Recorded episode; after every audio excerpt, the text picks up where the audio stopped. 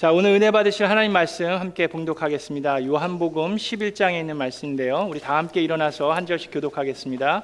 요한복음 십일 장 삼십팔 절부터 사십사 절에 있는 말씀입니다.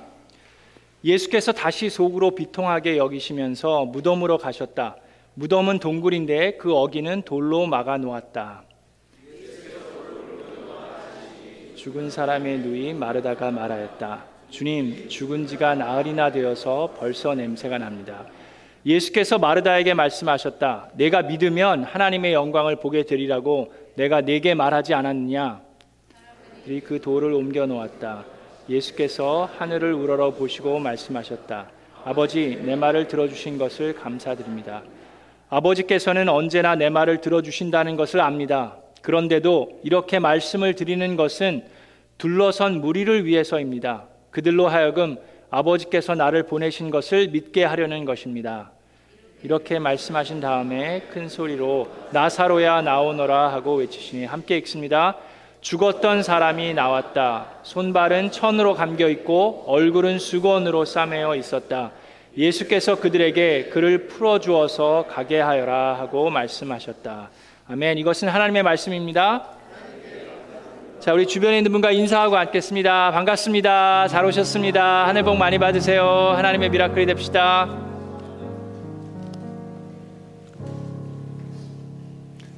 자, 여러분, 하나님은 영광을 받으시기에 합당한 분이십니다. 믿습니까?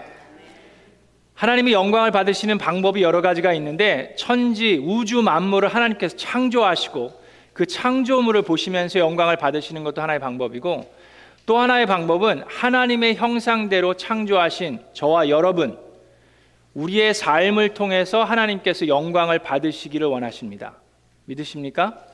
자, 그런데 우리의 삶 가운데 하나님의 영광이 드러나서 우리 주님께 영광을 올려드리는데 방해하고 있는 것들이 있어요.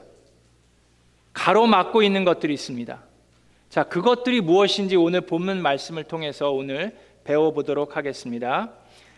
오늘 요한복음 십일 장에 있는 말씀은 예수님의 표징, 예수님이 하신 기적들, 요한복음의 일곱 가지의 표징들이 있습니다. 그 첫 번째가 뭐죠?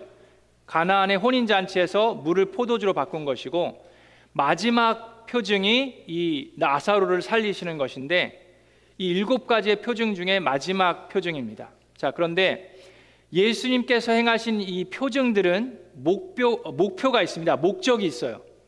그것이 무엇입니까? 죽은 사람을, 눈먼 사람을 눈뜨게 하고 죽은 사람을 살리는 것이 목적이 아닙니다. 예수님이 표징을 행하신 목적은 예수님이 누군지를 드러내기 위함입니다. 그래서 오늘 죽은 나사로를 살리시는 이 표징은 예수님이 부활이고 생명이시라는 것을 드러내기 위해서 이 표징을 이루신 것입니다. 자, 오늘 말씀을 봅니다. 십일 장 삼 절에 보니까 마르다하고 마리아하고 이 나사로가 누이예요. 근데 나사로가 죽게 됐습니다. 몹시 아파하고 있어요. 그래서 마르다와 마리아가 예수님에게 사람을 보냅니다. 얘기합니다. 십일 장 삼 절에 주님이 사랑하시는 사람이 앓고 있습니다 라고 얘기해요. 나사로라는 이름도 얘기하지 않고 그냥 예수님, 주님이 사랑하는 사람이 지금 몹시 아픕니다 라고만 얘기합니다. 근데 예수님께서 그 말씀을 들으시고 사 절에 이 병은 죽을 병이 아니라 오히려 하나님의 영광을 드러낼 병이다. 이것으로 말미암아 하나님의 아들이 영광을 받게 될 것이다 라고 얘기하시고 나서 이틀이나 그냥 계시던 곳에 머물러 계십니다. 야이로 회당장의 딸 아팠을 때 기억나십니까? 그때 어떻게 했어요? 많은 사람들과 급히 예수님께서 갔습니다. 그렇죠? 근데 지금은 일부러 이틀 동안 그냥 그 자리에 가만히 계십니다. 근데 더 이상한 것은 그러고 있는데 마르다가 보낸 그 사람, 예수님에게 나사로가 아픕니다 라고 얘기했던 그 사람도 그렇고 예수님의 제자들도 그렇고 아무도 빨리 가서 나사로를 좀 살려주세요 라고 간청하는 사람이 한 명도 없습니다. 왜 그렇습니까? 예수님은 그냥 이틀 동안 거기 머물러 계신데 아무도 가자고 그러는 사람이 없어요. 자, 십 장에 보면 지금 나사로가 죽어가고 있는 나사로 집은 예루살렘과 아주 가까운 데 있습니다. 근데 예수님이 다시금 거기를 가게 되면 어떤 일이 일어날까요? 십 장에 예수님이 유대 사람들 앞에서 뭐라 그랬는지 아세요? 나와 하나님 아버지는 하나이다 그랬어요. 그랬더니 유대인들이 신성 모독이다 그러고 돌을 집어서 예수님을 쳐 죽이려고 그랬습니다. 근데 아직 때가 아니었기 때문에 예수님께서 그 자리를 피하셨어요. 그래서 지금 계신 곳에 있는데, 예수님이 다시 나사로를 살리기 위해서 그곳으로 가시게 되면 예수님을 죽이려고 했던 유대인들이 많은 곳을 가셔야 돼요. 그래서 그 누구도 예수님께 가자는 소리를 못하고 있습니다. 뿐만 아니라 지금 나사로의 아픈 소식을 전한 사람도 빨리 오셔서 나사로를 살려주십시오라고 얘기하지 않았어요. 그냥 예수님이 사랑하는 사람이 앓고 있습니다라고만 얘기했습니다. 근데 이틀이 지난 다음에 예수님께서 제자들에게 다시 유대 지방으로 가자. 그러니까 제자들이 예수님을 말립니다. 뭐라고 그러면서 말립니까? 십일 장 팔 절에 제자들이 예수님께 말씀드리기를, 주, 선생님, 방금도 유대 사람들이 선생님을 돌로 치려고 했는데 다시 그리로 가시려고 하십니까? 라고 얘기해요. 근데 예수님께서 제자들을 설득하면서 그곳으로 가십니다. 자, 도착하셨으니까, 도착하시고 나서 보니까 나사로가 무덤에 묻힌 지 벌써 며칠이 지났는지 아세요? 사 일이 지났어요. 나흘째가 됐습니다. 자, 이 말씀도 되게 중요합니다. 나흘째가 됐다는 얘기는 예수님이 이틀을 거기 머무르지 않으셨어도 돼요. 그냥 하루만 있다가 가셨어도 나사로는 이미 죽었습니다. 하루가 아니라 반나절만 있다가 가셨어도 나사로는 이미 죽은 게 되는 거예요. 근데 굳이 이틀을 더 머무시고 그제서야 나사로가 계신 데를 가셨습니다. 왜 그러셨을까요? 자, 유대인들에게 사람이 죽은 다음에는 영과 그 몸이 삼 일 동안은 그 영이 그 몸을 떠돈다는 생각들을 가지고 있었습니다. 삼 일이 지나면 영은 떠나고 몸은 썩어간다라고 생각을 했어요. 자, 근데 지금 나흘째가 됐어요. 지금 나사로가 있는 지역에 그 거기에 있는 모든 사람들은 마르다와 마리아를 포함해서 그 누구도 나사로가 다시 살 거라는 생각은 눈꼽만큼도 하는 사람이 한 명도 없습니다. 예수님이 오셨음에도 불구하고. 자, 예수님이 도착했다는 소리를 듣고 마르다가 빨리 뛰어나갑니다. 그러면서 예수님 앞에 이렇게 얘기합니다. 마르다가 예수님께 말합니다. 주님, 주님이 여기에 계셨더라면 내 오라버니가 죽지 않았을 것입니다. 자, 마르다의 이 고백이 바로, 여러분, 우리가 하나님의 영광을 드러내는데, 우리의 삶을 통해서 하나님께서 영광을 받으시는데 가로막고 있는 그 첫 번째입니다. 그게 뭐예요? 마르다가 지금 뭐라 그랬습니까? 주님이 이제라도 오셨으니까 내 형제가, 내 오라비가 살 것입니다 라고 얘기하지 않았어요. 주님이 여기 계셨더라면 오라비가 죽지 않았을 것입니다 라고 얘기했어요. 예수님에 대한 불만을 호소해내는 것이 아닙니다. 이미 늦었기 때문에 그 원통함과 그 안타까움을 호소하는 것뿐이에요. 자, 근데 마르다의 이 고백, 그 안에는 무엇이 들어가 있습니까?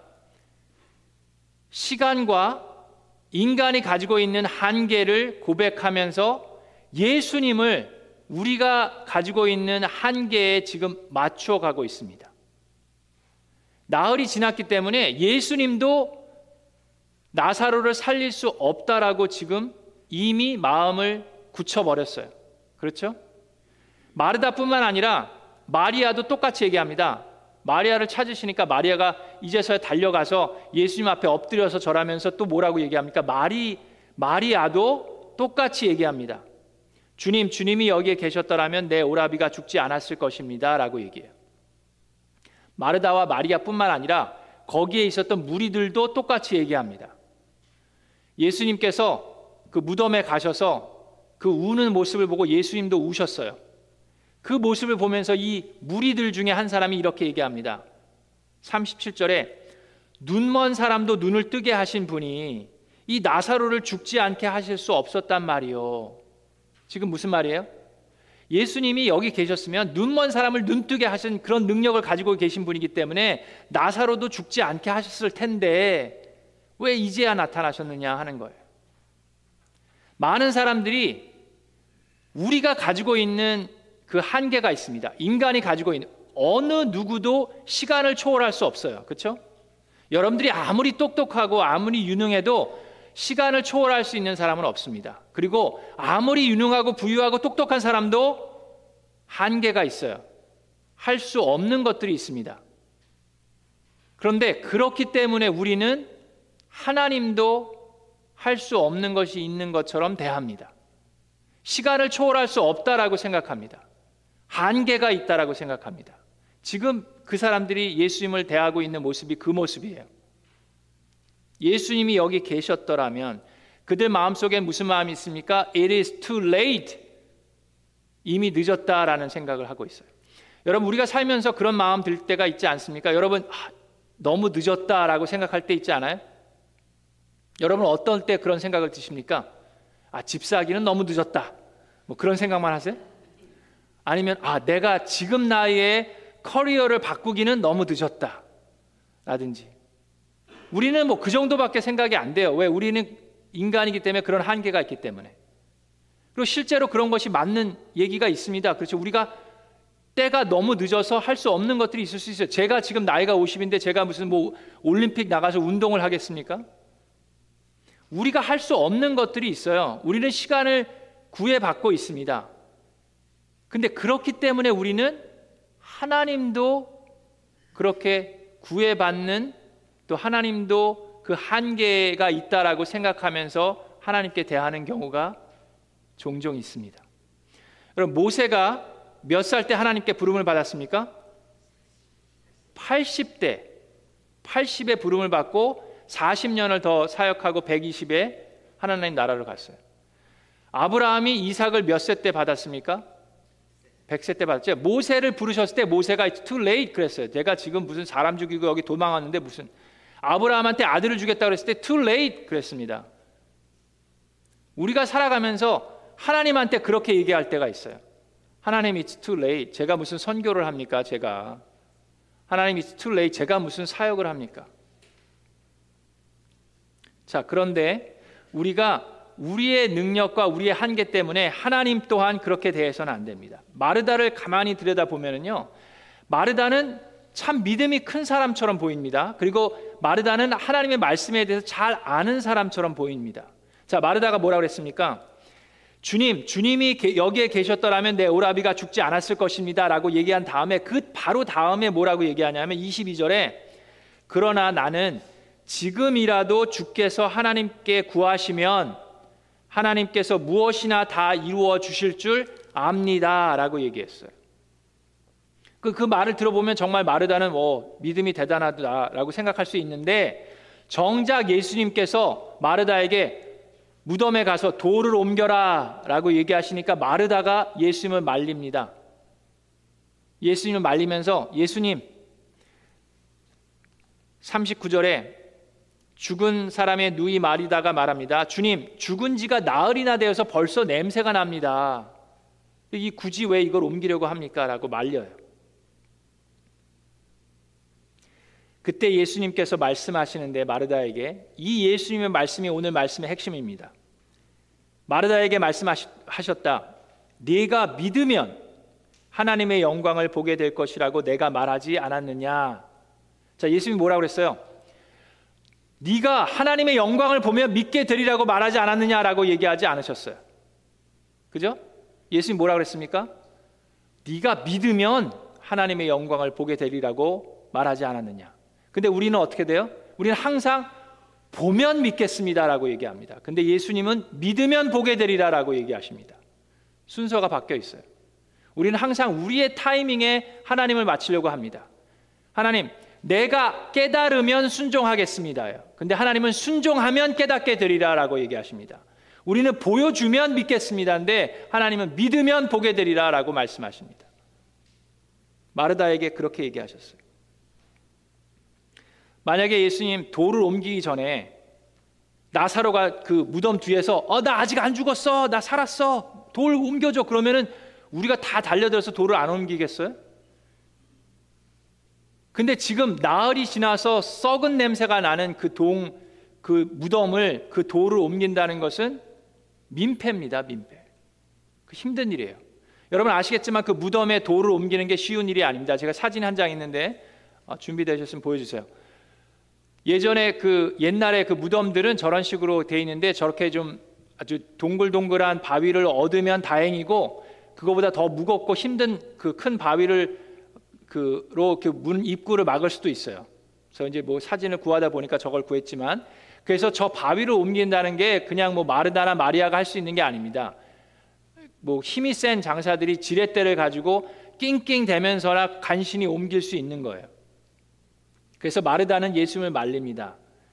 근데 예수님께서는 내가 믿으면 하나님의 영광을 보게 될 것이라고 내가 말하지 않았느냐라고 얘기하십니다. 예수님께서 부활하신 다음에도 도마에게 얘기하시죠. 너는 나를 보았기 때문에 믿느냐? 보지 않고 믿는 사람은 복이 있다라고 말씀하십니다. 우리는 살아가면서 여러분들 신앙생활하면서 항상 마르다처럼 생활하지 않습니까? 먼저 보여주시면 믿겠습니다. 먼저 제가 깨달으면 순종하겠습니다. 많이 알면 알수록 더 그렇습니다. 마르다도요 성경에 대해서 많이 알고 있었습니다. 자, 본문을 보면 이십사 절에 마르다가 예수님한테 얘기합니다. 예수님께서 내가 부활이고 생명이다 라고 얘기를 하니까 마르다가 이렇게 얘기합니다. 마지막 날 부활 때에 그가 다시 살아나리라는 것을 내가 압니다. 나사로를 내가 지금 살릴 거라 그랬더니 마지막 날에 살 거라는 성경 말씀을 인용하는데 마르다가 한 이 말씀은 구약 성경에 나와 있는 말씀이에요. 마르다는 그걸 알고 있었고 믿고 있었습니다. 마지막 날에. 뿐만 아니라 이십칠 절에 예수님에 대해서 예, 마르다가 얘기할 때 예 주님, 주님은 세상에 오실 그리스도이시며 하나님의 아들이신 줄 내가 믿습니다. 예수님에 대해서 마르다는 확실하게 정확하게 알고 있었어요. 자, 그럼에도 불구하고 돌을 옮겨라 라고 얘기하신 것에 마르다는 어떻게 하고 있습니까? 말리고 있어요. It's too late 이라고 얘기합니다. 자, 여러분, 우리가 이 말씀을 보면서 예수님의 모습을 한번 생각해 보세요. 예수님이 그 많은 사람들 앞에서 영광을 받으시기 원하시는데 그 무거운 돌을 누구한테 옮기라고 얘기하십니까? 사람들에게 옮기라고 얘기하세요. 예수님이 본인이 부활하셨을 때는 천사들이 와서 돌을 옮겼습니다. 근데 예수님이 부활한 그렇게 하셨을 수도 있었을 텐데 그냥 예수님이 말씀만 하셔서 돌을 옮기든지 그냥 뭐 부숴버리든지 천사를 통해서 옮기시든지 그래도 영광을 받으셨을 텐데 예수님은 사람들로 하여금 돌을 옮기라고 하셨어요. 그리고 그 냄새나는 무덤에 가서 돌을 옮긴 이후에 예수님께서는 하나님의 미라클을 이루, 이루십니다. 나사로야 나오너라 라고 얘기하세요. 예수님의 방법은 항상 하나님의 영광을 드러내실 때 하나님의 사람들로 하여금 함께 동참시키시고 함께 하시기를 원하십니다. 그냥 혼자 다 하시고 영광을 받으시는 분이 아니에요. 예수님의 방법은 항상 하나님의 형상을 받고 창조된 저와 여러분을 통해서 일하기를 원하십니다. 무덤이 열렸어요. 무덤에 돌을 옮길 수 있는 것은 우리가 할 수 있습니다. 근데 죽은 사람을 살리는 것은 우리가 할 수 있습니까? 할 수 없습니다. 그건 하나님만이 하실 수 있는 거예요. 우리가 해야 되는 건 뭡니까? 하나님께서 말씀하신 것에 순종하면서 따르는 거예요. 우리가 할 수 있는 부분을. 우리가 할 수 있는 건 우리가 하면 돼요. 그래서 여러분들 우리가 기도할 때요. 우리가 할 수 없는 걸 갖고 기도해야 됩니다. 그래서 하나님께서 일하심을 우리가 체험할 수 있어야 해요. 내가 할 수 있는 건요. 여러분들이 그냥 하면 돼요. 근데 내가 할 수 없는 것들을 인정하고 그것들을 하나님 뜻 안에서 하나님께서 하나님의 방법으로 이루시기를 우리가 기도할 때 우리는 하나님을 체험하게 됩니다. 예수님께서 돌을 옮겨라 그랬어요. 근데 돌을 옮기지 않았으면 어땠을까요? 마르다가 사람들을 다 말리고 아 이거 사람들도 지금 냄새 나는데 예수님 아, 그냥 기도나 해주시고 가세요. 그랬으면 어떻게 됐을까요? 그러면 예수님께서 어떤 영광을 받으셨을까요? 돌을 옮겨라 했을 때 돌을 옮기고 예수님께서 나사로야 나오너라 라고 얘기하십니다. 근데 나사로가 나올 때도 그래요. 나사로가 건강한 육신으로 나온 게 아니라 아직도 얼굴과 몸에 천이 감겨져 있습니다. 그래서 제대로 걷지도 못하고 나왔을 거예요. 그때 예수님께서 사람들에게 말씀하십니다. 가서 저 수건과 천을 해쳐라. 그래서 그가 가게 하여라 라고 얘기하십니다. 사람들로 하여금 나사로에 가서 그 천과 수건을 풀어주게 하셨어요. 이것이 아주 중요한 말씀입니다. 여러분, 저는 이 말씀을 보면서 어렸을 때 그런 생각을 했어요. 예수님, 하나님, 하나님이 지금도 살아계시잖아요. 그죠? 그러면은 지금도 좀 이런, 이런 기적을 베푸시면, 이때 이 기적을 통해서 많은 사람들이 예수님을 믿었거든요. 그러니까 지금도 좀 죽은 사람 살려주시면 많은 사람이 예수님 믿을 것 같습니다. 그렇게 해서 얘기를 했어요.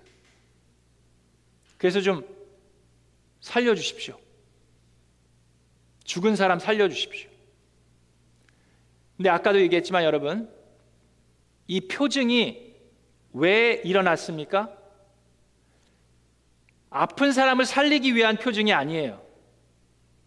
이 표징의 목적이 뭐라고요? 예수가 누구인지를 드러내기 위함입니다. 우리는 이미 예수가 그리스도임을 이 말씀을 통해서 알게 되었어요. 이 말씀은 살아있고 힘이 있는 하나님의 말씀으로 우리가 예수가 누구인지를 알게 됐습니다. 더 이상의 표징이 필요하지 않아요. 자, 예수님께서 오늘 우리에게 그럼에도 불구하고 이런 죽음에서 생명으로 옮겨가는 기적들이 지금도 일어나고 있습니다. 자, 여러분 놀라지 마세요. 나사로는 죽은 지 사흘, 나흘 됐죠? 근데 예수님이 부활시키셨어요. 근데 오늘도, 지금도 죽음에서 생명으로 옮겨가는 기적들이 일어나고 있습니다. 자, 요한복음 오 장 이십사 절에 이런 말씀이 있어요. 내가 진정으로 진정으로 너에게 말한다. 예수님이 하신 말씀이에요. 나의 말을 듣고 또 나를 보내신 분을 믿는 사람은 영생을 얻고 심판을 받지 않는다. 그는 죽음에서 생명으로 옮겨갔다. 아멘.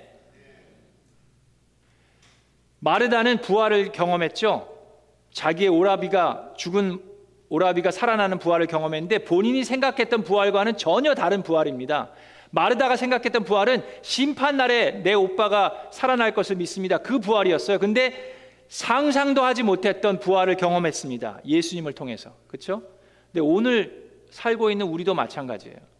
우리가 생각하고 우리가 기대하는 부활은 지금 당장 죽은 사람을 살려주십시오일 수 있지만, 예수님이 하신 말씀의 그 부활은, 우리가 체험하는 부활은, 우리가 상상하지 못했던 놀라운 부활은 바로 예수 그리스도를 통해서 죽음에 있었던 사람들이 생명으로 옮겨가는 부활의 역사들이 지금도 일어나고 있는 겁니다. 여러분, 우리는 우리 주변에, 어쩌면 이 안에 계신 분들 중에도 이 동굴 속에 죽음 가운데 있는 사람이 있을 수도 있습니다. 인간은 누구나 다 견고한 진이라는 것을 가지고 사는 사람들이 참 많이 있어요. 그 견고한 진, 우리가 어떻게 보면 죄라고 할 수도 있고, 우리가 마음에 품고 있는 쓴 뿌리라고 생각할 수도 있습니다. 그것이 여러, 여러 가지 모양으로 있어요. 어떤 분에게는 그것이 정욕일 수 있고, 어떤 분에게는 그게 자존심일 수도 있고, 어떤 분에게는 그게 용서하지 못하는 미움일 수도 있고, 불만과 질투일 수도 있고, 쓴 뿌리일 수도 있습니다. 근데 그로 인해서 우리가 점점 쇠약해집니다. 그리고 이 삶 가운데 우리는 점점 죽음의 길로 가면서 동굴 속에 들어가는 경우가 있어요. 그리고 우리의 삶이 썩을 대로 썩어서 냄새가 나기 시작할 때가 있습니다. 그런데 그럼에도 불구하고 예수님은, 우리는 우리 스스로를 보면서 It's too late, there's no hope, there's nothing, nobody can change that person, nobody can change me 라고 얘기합니다. 그런데 예수님은 그럼에도 불구하고 내가 부활이요 생명이다 라고 얘기하시면서 돌을 옮겨라 라고 얘기하십니다. 근데 여러분, 우리가 알아야 되는 게 있어요. 나사로가 돌을 옮겼습니까? 나사로는 돌을 옮길 수가 없었어요. 마르다가 옮겼습니까? 마리아가 옮겼습니까? 그들은 돌을 옮길 수 있는 힘이 없었어요. 누가 옮겼어요? 믿음의 공동체가 같이 옮겼습니다. 예수님이 하신 말씀을 보고 믿은 게 아니라 듣고 순종하는 자들이 도를 옮기기 시작했습니다. 우리 주변에 아직까지 죽음 가운데 있는 사람들이 있어요. 무덤 속에서 썩어 냄새가 나는 사람들이 있습니다. 그들이 가지고 있는 쓴뿌리 때문일 수도 있고, 그들이 가지고 있는 미움과 용서하지 못하는 마음일 수도 있고, 무엇 때문이든지 간에 그 동굴 안에서 썩어가는 사람들이 있어요. 근데 예수님은 우리에게 그 도를 옮기라고 말씀하십니다. 믿음의 공동체 안에 속해 있는 것이 그래서 중요합니다. 저와 여러분이 그 도를 옮겨주는 사람이 되기를 소원합니다. 자, 그랬을 때 예수님이 말씀하십니다. 큰 소리로 외치셨어요. 작은 소리가 아니라 큰 소리로, 나사로야 나오너라. 그때 여러분 마음속에 아무리 쓴뿌리가 가득하더라도 앞으로 나아가는 결단을 하셔야 합니다. 나사로는 지금 수건과 천으로 몸이 둘러싸여 있었어요. 그럼에도 불구하고 앞으로 나아갔습니다. 뒤뚱뒤뚱 대면서 나아갔어요. 그랬을 때 하나님께서 영광을 받으셨습니다. 그리고 사람들에게 가서 얼굴과 몸을 감싸고 있는 천을 풀어 헤쳐라. 그래서 그가 가게 하여라 라고 말씀하십니다. 아직도 냄새가 나고 그 지저분한 그 천과 그 헝겊들을 우리가 우리의 손으로 가서 깨끗하게 씻어주는 그런 미라클랜드가 되기를 주님의 이름으로 축원합니다. 바로 그런 죽음에서 생명으로 옮겨가는 일들이 교회에서 일어나야 합니다. 바로 그것이 교회이고, 그것이 예수 그리스도가 부활이고 생명임을 드러내는 것입니다. 저와 여러분의 삶 가운데도 그런 부활의 예수 그리스도를 체험하는 우리 미라클랜드가 되기를 주 예수 그리스도의 이름으로 축원합니다.